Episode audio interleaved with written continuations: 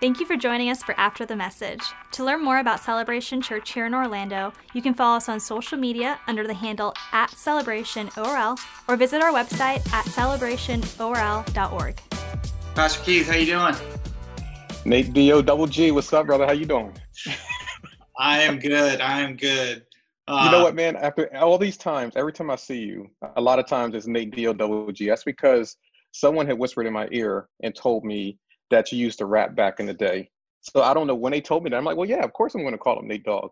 What What was your rap name, Nate? I need to know. We uh we don't talk about that. You know that. you just you just spilled a secret to the people that was supposed to be, you know, it wasn't supposed to come out, but here it is. Okay. What are we going to do about it now? You know. it was kitchen conversation. I feel you. Okay, my bad. No, just, we can we can strike we can strike that from the record. It's good. if, if, if we're gonna talk about it though, then we're just gonna have you and I are just gonna have to collab on a mixtape one day, bro. Put it out. Let's go. Let's go, and let's see what let's see. Let's get the people what they want. I don't know what people want it, but we'll put it out there and we'll just see if God graces it. Amen. you, you've heard it here, church. You've heard it here. Nate and I are going to do a mixtape together. Boom. That's it. That's your exclusive. That's what you get when you when you dial into after the message. You get exclusive updates. Oh my gosh. um, so we're back in quarantine. Uh, kind of something that you know we didn't think we'd be doing, but you kind of touched on it a little bit on Sunday, and just um, just we kind of thought it was the right thing to do, right? And and yeah. Can you kind of explain the thought process behind that a little bit more?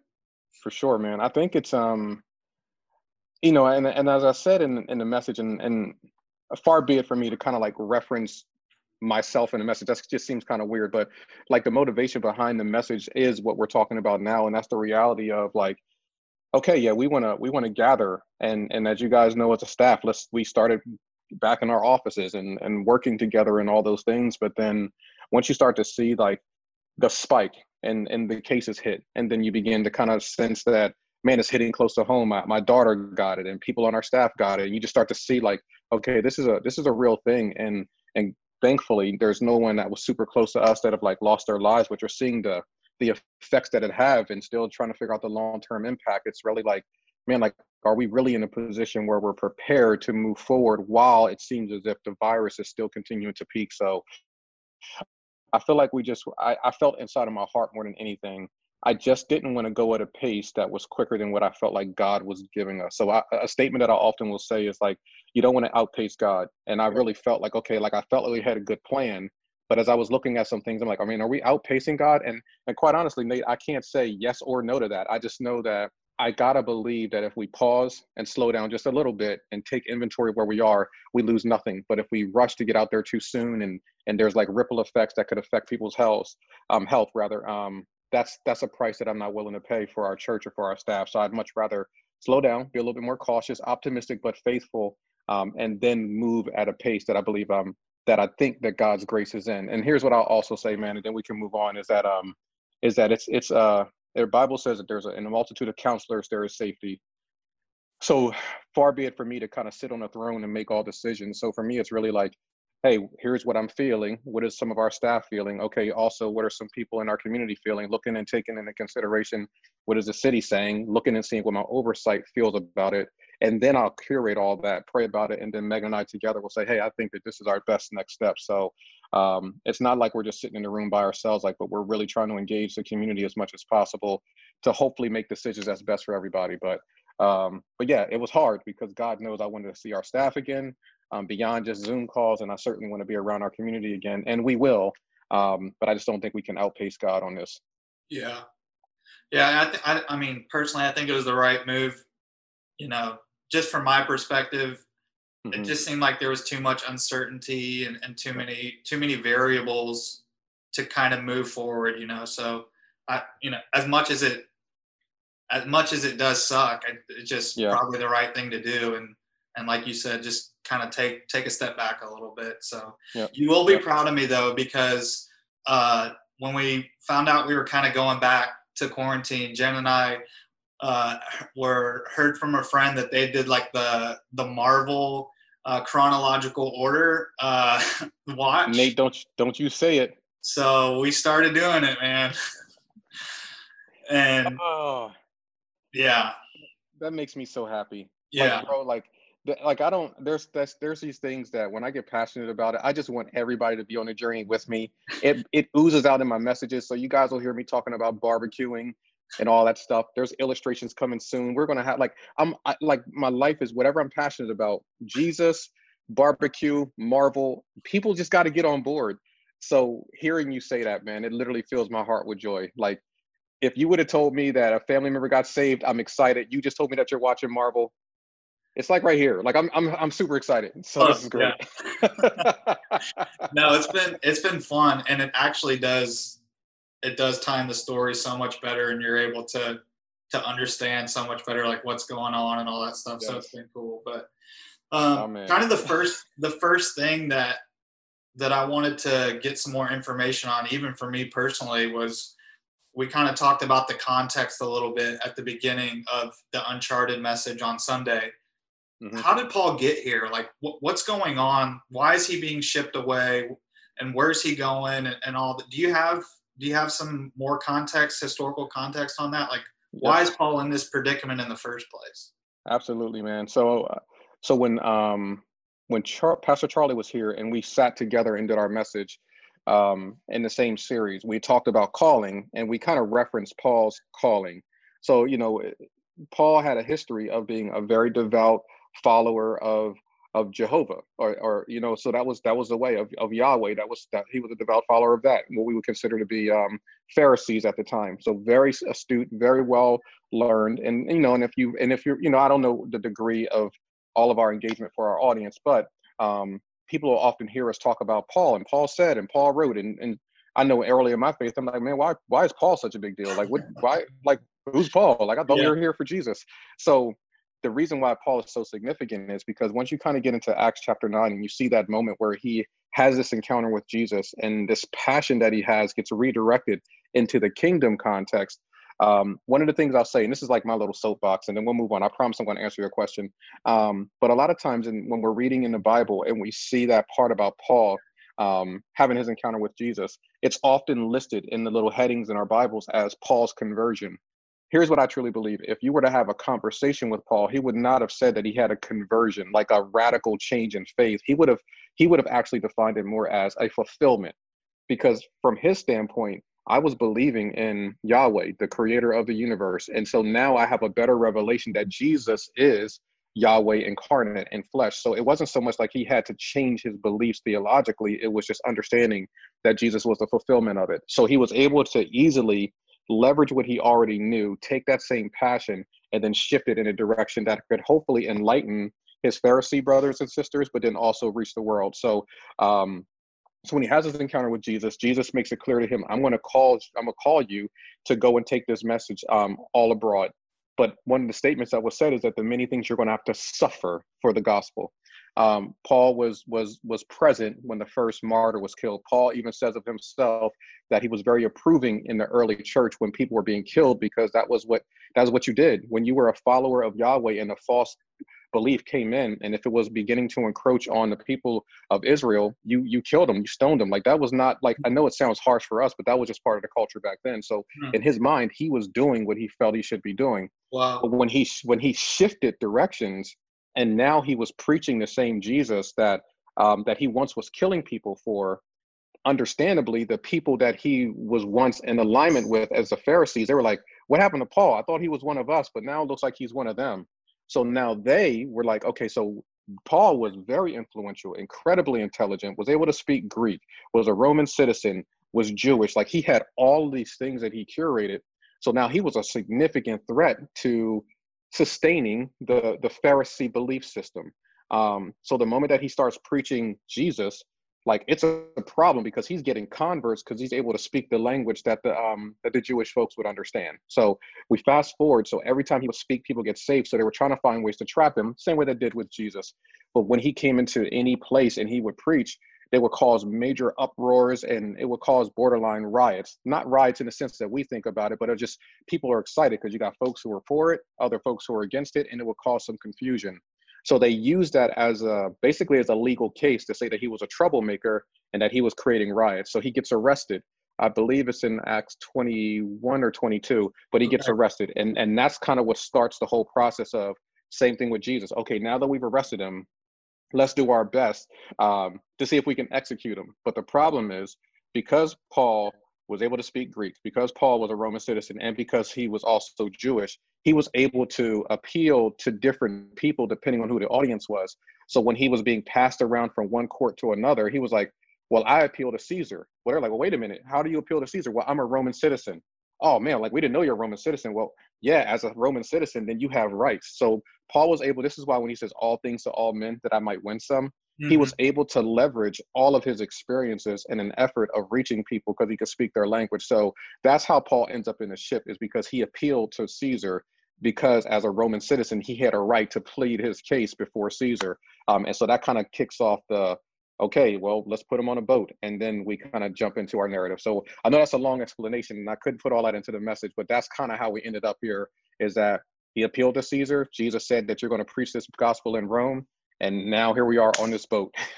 Yeah, yeah, that's that's good context. And I've been doing a little bit of reading about him on my own too, uh, mm-hmm. with N.T. Wright, and he kind of explains what you alluded to, um, how Paul understood the scriptures. You know, like mm-hmm. Paul Paul knew the Torah. Paul was well versed in the prophets and and all that literature. So mm-hmm. he for him, uh, meeting Jesus was like a light bulb in a sense. And yep. so he was able to look back at all the things that he already uh, that he already knew, and then mm-hmm. able to uh, contextualize it, and then you know disperse that information to people like like the Jews. Like, no, no, no, this is what you're reading when you when you're reading this in Isaiah. It's talking about Jesus. Yeah. So so true. Um, it's actually kind of encouraging to me because I think about man, people that memorize the Torah, they still were confused. So when I get confused about scripture, sometimes I can get really frustrated. Like, why don't I understand mm-hmm. this? This is,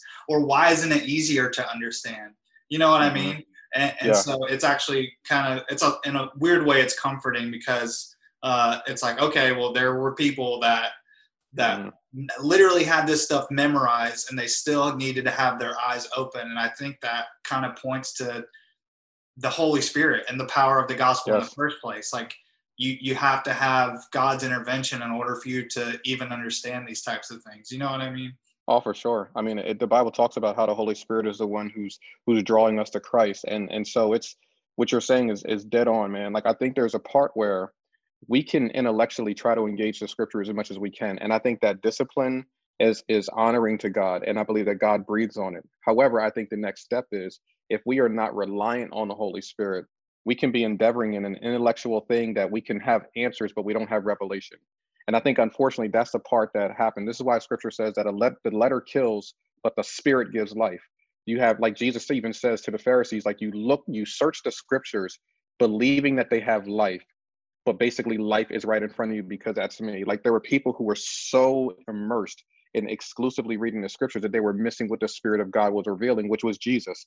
Mm-hmm. So um, I, I agree that there's this balance that I think Paul beautifully illustrates with being a person who was well versed in scriptures, has this encounter with Jesus, but is also very dependent on the spirit. So I think he's a prototype of a person who you you can have a I'll just put it out there like this. You can have a very checkered, ratchet past God is able to redeem it, even use those experiences. And now you're able to take that past, speak a language, speak a context that's helpful for others. So I think practically speaking, for people like you or me, Nate, whether it be um, my my hip hop background or just my my my street background and whatever that looks like, that's a language that I was able to accumulate through the years. So now when I'm speaking to people who are where I was, I can speak to them the truth but in a tone and in a way that they understand it in the same way of the journey that you've been on. You're able to present jesus in a tone in a way that people understand it. So paul is a prototype of how do you take your collection of experiences and presence jesus in it. So that's why i think it's important for us to understand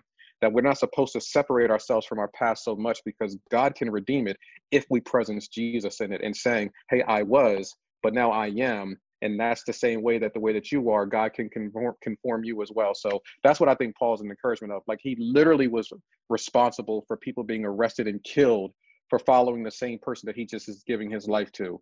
Yeah. you can't imagine how how challenging it is to say yeah i used to actually arrest people who were doing what i'm doing right now but then also use that same testimony to speak a word that can encourage the people who were still arresting folks and saying, I was doing what you once were doing, but there's a better way. Let me show you who Jesus is. So um, that gets me fired up because, because of the grace of God that is able to redeem our past and move us to our future.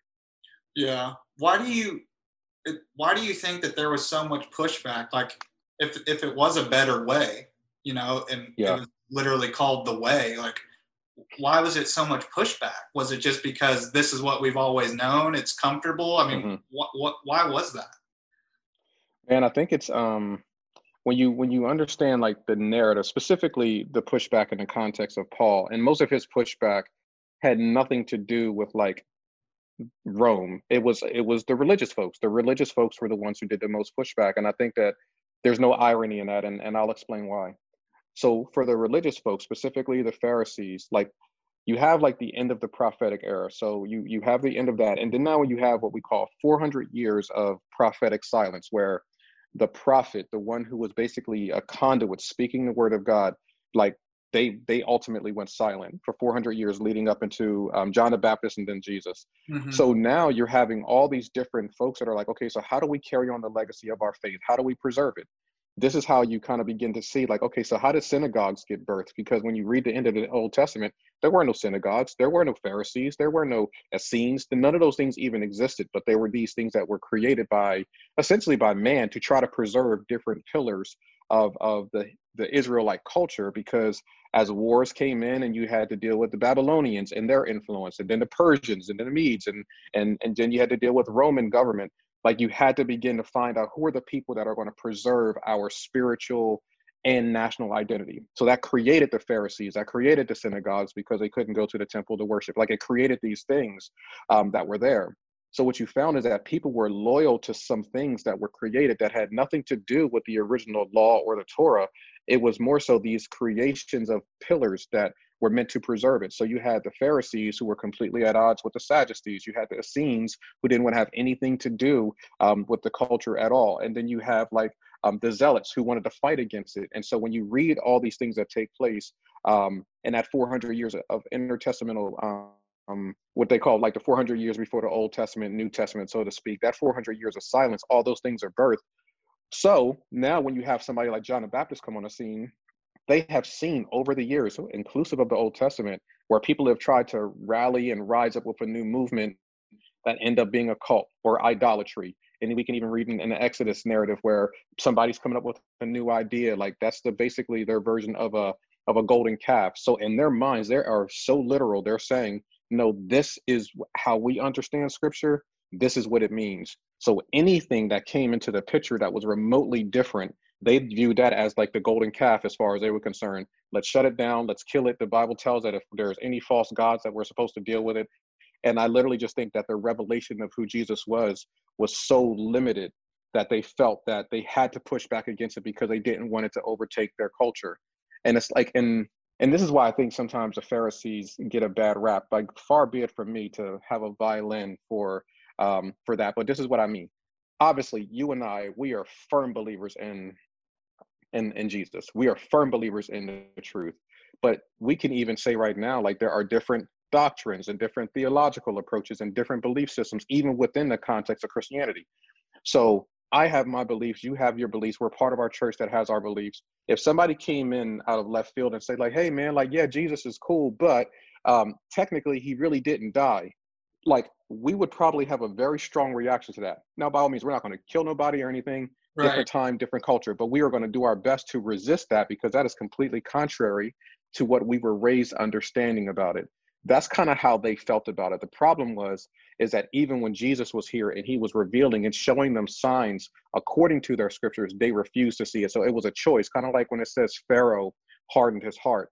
There are people who are just refusing to see the truth, and that is the problem that we're seeing. But as far as like being very religious and doing your best to to to walk in alignment with what you believe and then something that comes out of left field kind of hits you yeah it takes you off guard. There have been many seasons man where even in my own belief system that things have got introduced and i'm like wait a minute i've never heard that before. Like i i gotta research that man. I'm not familiar with that. Like it's that's how jolting it is. So imagine being a pharisee who's seen and knows the story of people wandering in the wilderness for 40 years and all the years of all the stuff and God's judgment and them being carted off into captivity, all the consequences of them falling into idolatry. They finally figure out that, okay, I think we got a handle of it. And now this dude, Jesus, is coming up and he's saying that he's God. Man, he's just a man. I know his dad. I know his mom. Mm-hmm. Like, what is he like? They were so literal that they just couldn't get past it. And I think that's why um, that's why there was so much pushback because they just couldn't get past the natural side and see the spiritual message that God was sending.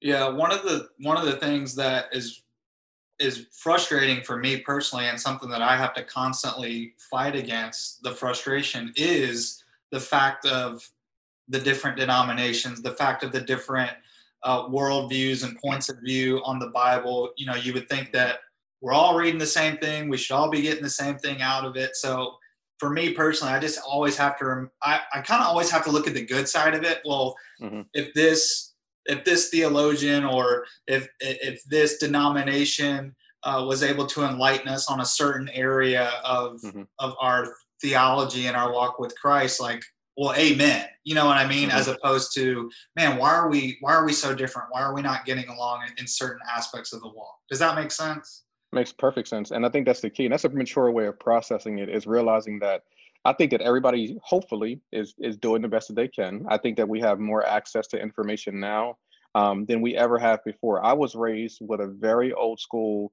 uh, traditional, flawed theological approach, but I understood where it came from, and that was you never question God. Mm. Um, and so and so what that did was if you were confused about something, you just couldn't ask questions. You just had to take it for what it was. But as I began to mature in my faith, I actually realized that questions are they are like the breadcrumbs that lead you to growth.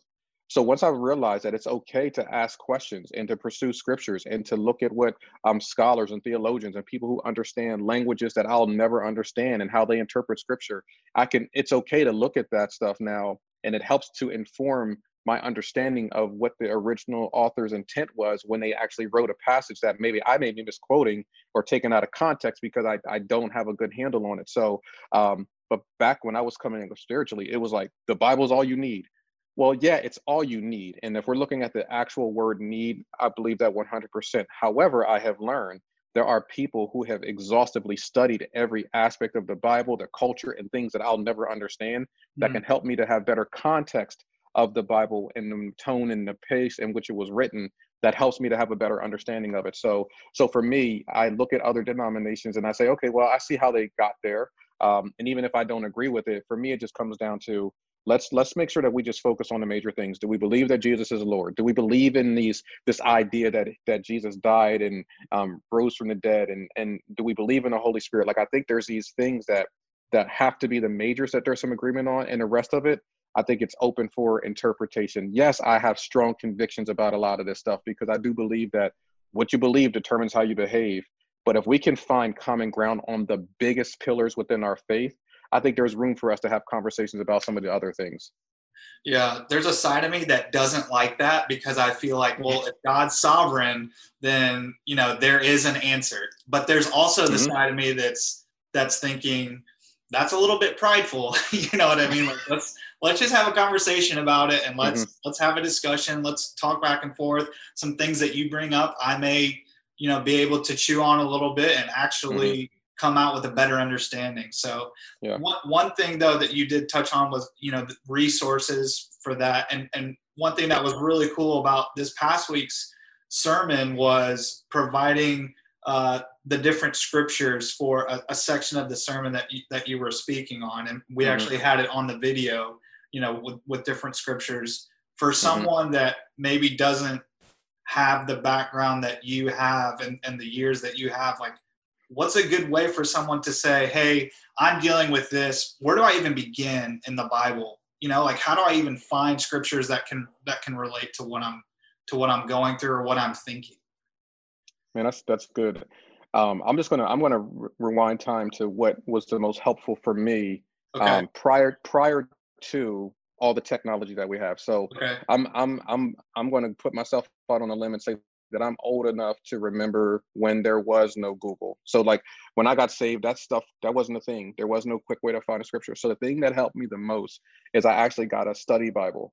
And what that study Bible did, and it's so self-explanatory, it's more than just like, okay, here's the scriptures and verses, but it would have things in the footnotes, explanations leading into it.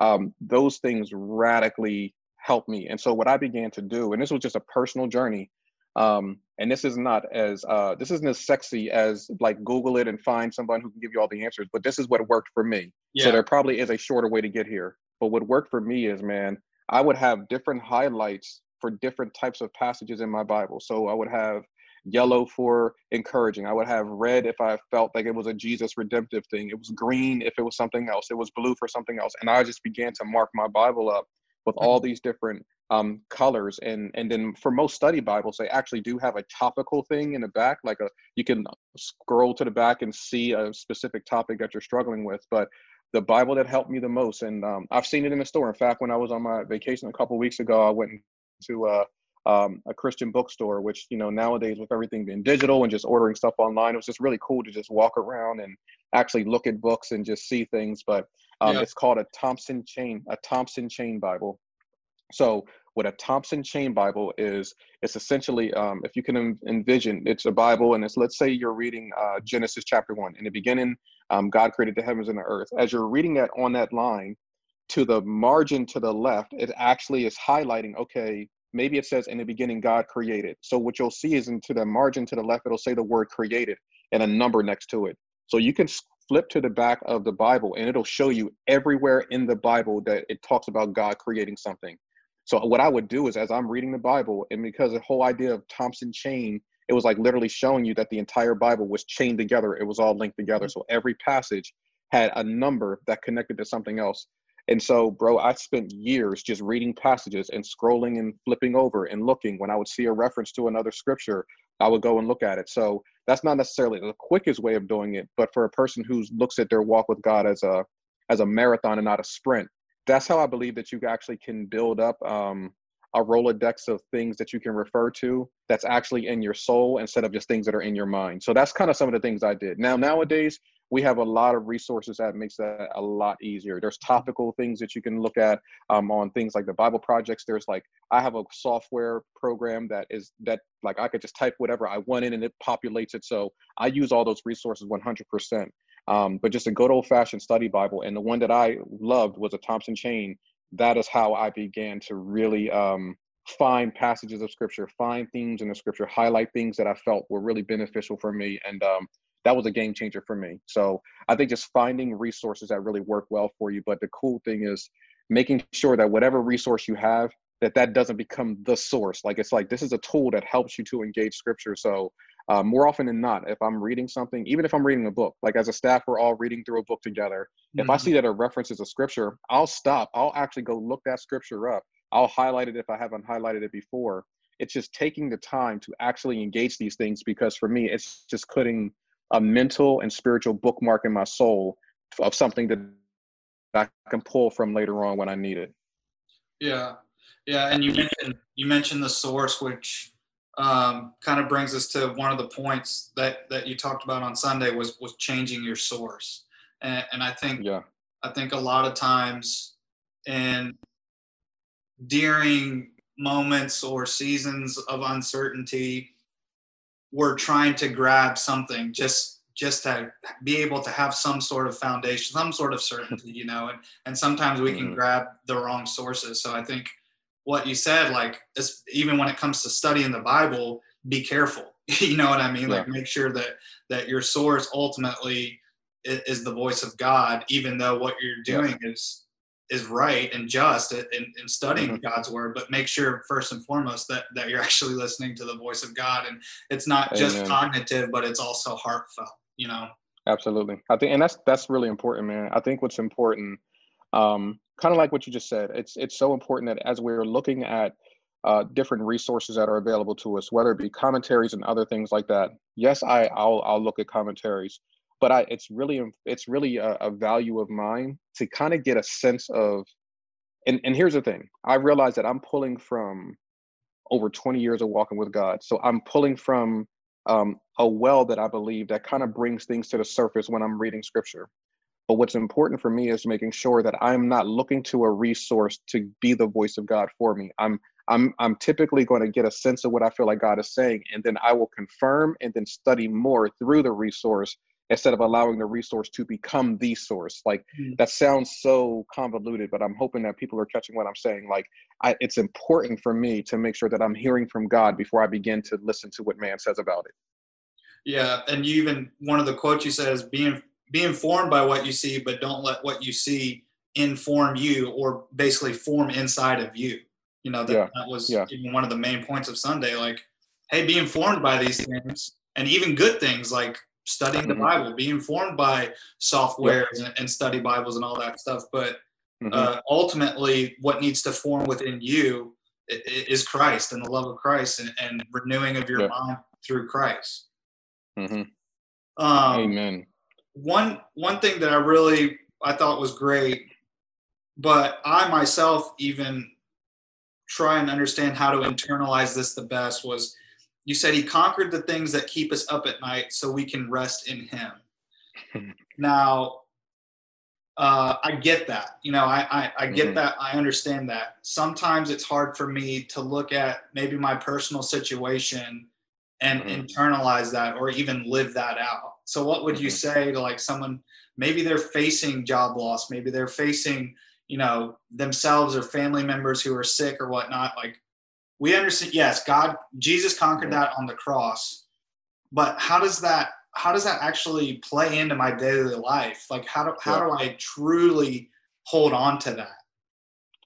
Yeah, dude. I think um, so there's a couple of things. One, um, I'm an Enneagram five. So um, as I'm learning more and more about what that means, and my daughter and um, Pastor Becca have been helping me understand more about myself. Um, but as an Enneagram Five, like I'm, I'm very, I'm very logical. So the logical side of it is, and it's not always easy. So by all means, like these are one of those things where it's a powerful statement. It's so, it's cool. It you can you can tweet it. Putting it into practice is a whole right. other thing.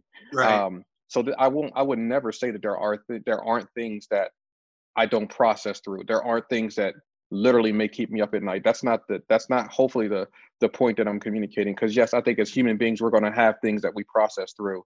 Um, conceptually, what I'm saying is I realize that God is in control. And I've resolved that a long time ago when it comes to pretty much everything in my life. In fact, when it comes to everything in my life. So I have a faith that says, I know that God's in control. Now, what that doesn't mean is I completely detach and like, man, like, okay, the house is on fire. Man, God's got it. Let's go to sleep. Like, yeah, like it's it's it's not like this ridiculous, like, okay, I don't engage it, I don't think through it and all that right. stuff. Um, so what I would say, practically speaking, is that it is having a theology that truly believes that that God is in control. That's a theological construct. I think the other thing that we hold on to that kind of gives me peace is that more often than not, now I think that we all are at different seasons and have different challenges, but more often than not, um, at least for myself, it's very rare that I'm dealing with something that's brand new, um, hmm. even if it's just in principle. Hmm. If, more often than not, it's something that I've probably walked through, dealt with, or there's some, some similarities to it. So often, what I'll do is I then begin to look back at how God was faithful then. And so it's that's where the, it becomes practical for me. So I've, I've shared this story, you, you, know, with our with our church before, but years ago, um, many years ago, in fact, um, I got into a car accident and I wasn't able to work, and so provision was really tight. Uh, Megan was the only one who was working. It was just a tough season. My back was messed up, but as I as I think about that in real time, it was a crisis because like how are we going to pay the light bill? How are we going to like how are we going to survive this? It was so it was so challenging.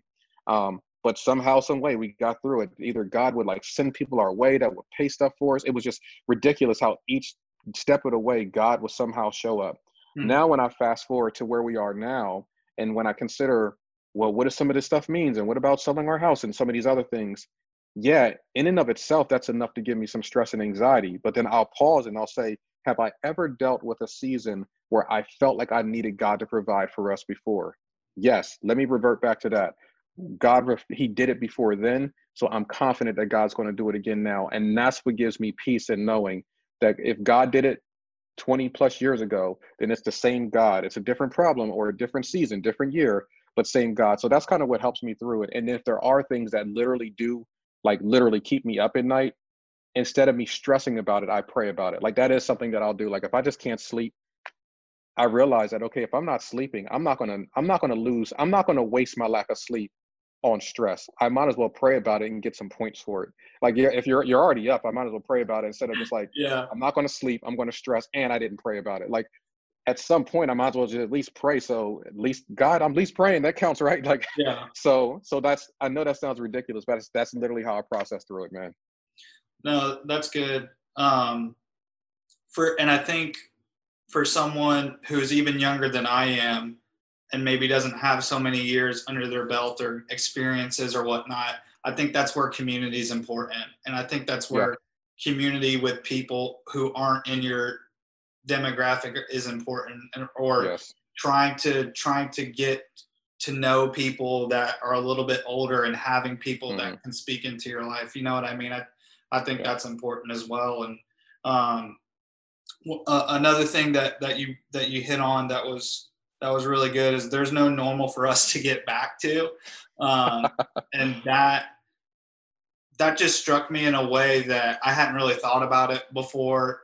Uh, I thought about it in the sense of like, man, when we go back, it's not going to be the same. Uh, mm-hmm. life's going to probably be different.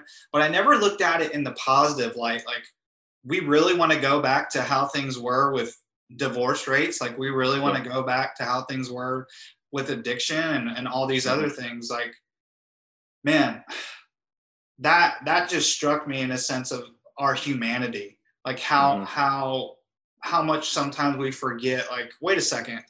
A lot of the things that we want to get back to, we just know. Like that's just how life is. So we want to get back to it because it's comfortable. When God, maybe God's trying to say, like, hey, I got a new thing for you. If you would yeah. just ride this out a little bit and let me do something here, like, mm-hmm. we can look on the other side of it and say, man, that was the best thing that ever happened in my life. You know what yeah. I mean? For sure, for sure. I, I kind of look at it like this, and this is a this is an extreme example, and all metaphors break down at some point, but this is kind of how I think of it. Like I, I look at it as we're in this pandemic and the world has slow it's it's slowed down. We're at this place where we're seeing things and we're recognizing um, whether it be whether it be injustice whether it be divorce rates like all these things that we're seeing now that maybe our busyness just would not have allowed us to really like zero in on. So i'm like everybody else i just i would love to be able to comfortably go to the amusement park i would love to comfortably be able to go back to doing the things like I'm used to doing. I would love for us to be able to go back to church as we were um, on Sundays, and I believe we will get back to that. Um, so that's that's not what I'm talking about. But what I was trying to do was use a turn of phrase and saying, but I believe that God is showing us some things. He's bringing clarity to some things that we actually need to address. So I kind of look at it like this. I remember um, years ago when I went to the eye doctor, and and bro, when I went, I didn't realize that my vision was bad. Like right. all this time, I'm thinking that this is just how the world looks. This is just right. what it is. And then when I finally have the lenses on, I'm like, good lord, like why was I driving a car? Like how was I able to function like this yeah, before? Yeah. So for me, it's almost like if God is revealing things to us right now and we're seeing things more clearly than ever, why would we want to go back to like, no, I'm going to leave these classes on the shelf and let me just get back out here? Like, no, like mm-hmm. I feel like we've seen too much for us to want to just go back to the way that it was. Let's bring that clarity with us so that way we can actually begin to fix some of these things that God is showing us. So that's what I mean by that. Like, I think that God's showing us some things. Let's let's do something about it. Yeah, and maybe that's that's along the lines of kind of what agitated people about Paul too, because they were like, mm-hmm.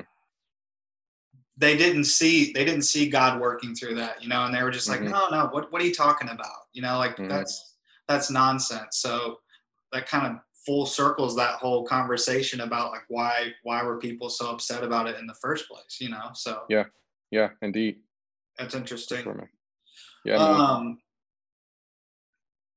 what uh is is there anything else maybe that you wanted to touch on that maybe you, you time didn't permit or, or you didn't have you didn't have adequate time to prepare before, but now something maybe has come come to surface through this, or or, or what what are you thinking?